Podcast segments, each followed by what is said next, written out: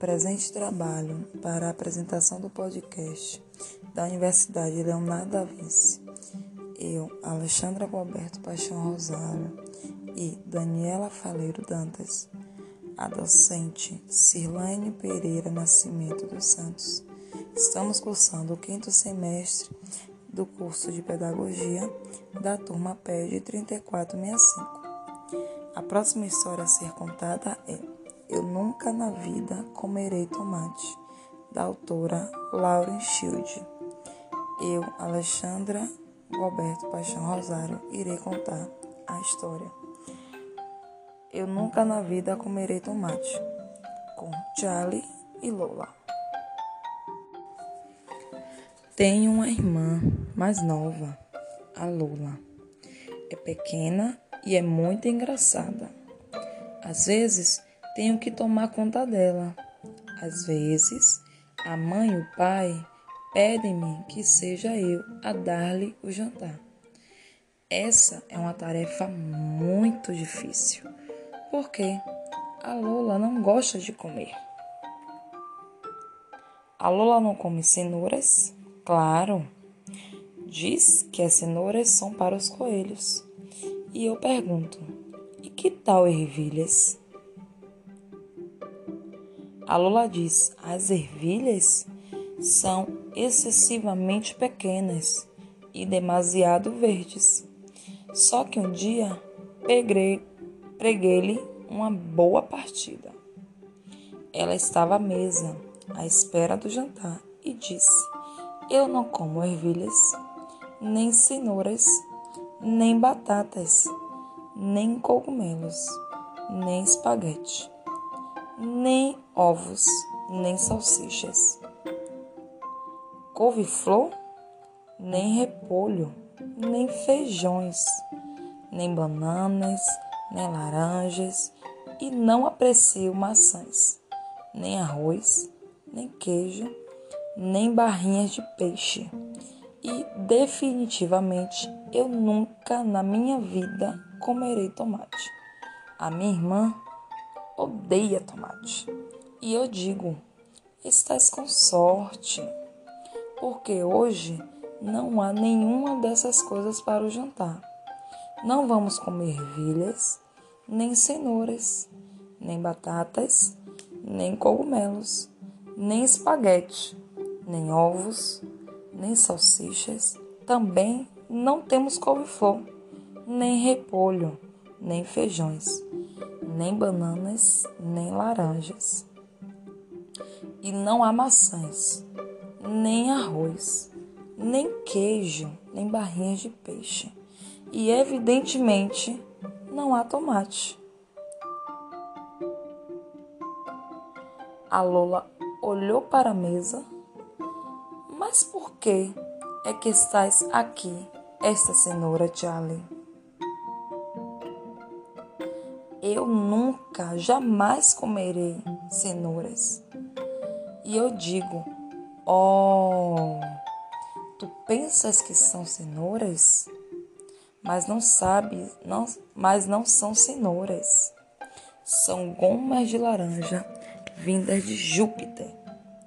A mim Parece-me cenouras, diz a Lola. Mas como podem ser cenouras? Digo eu. Se em Júpiter não há cenouras.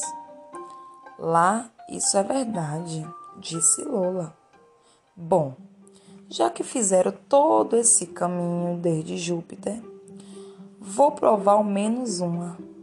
Hum, nada mal, diz ela servindo-se demais. Então a Lola vê-lhe as ervilhas. Eu não como ervilhas, diz a Lola, e eu digo: isto não são ervilhas. Nada disso são rebuçados verdes, de Verdilândia. São feitos de clorofila e caem do céu. Mas eu não como coisas verdes, diz a Lola. Ótimo, digo eu. Então eu fico com a tua parte.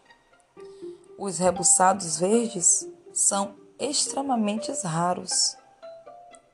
Bom, nesse caso, talvez eu prove um ou dois. Hum, diz a Lula, são deliciosos. A seguir, a Lola descobre as batatas.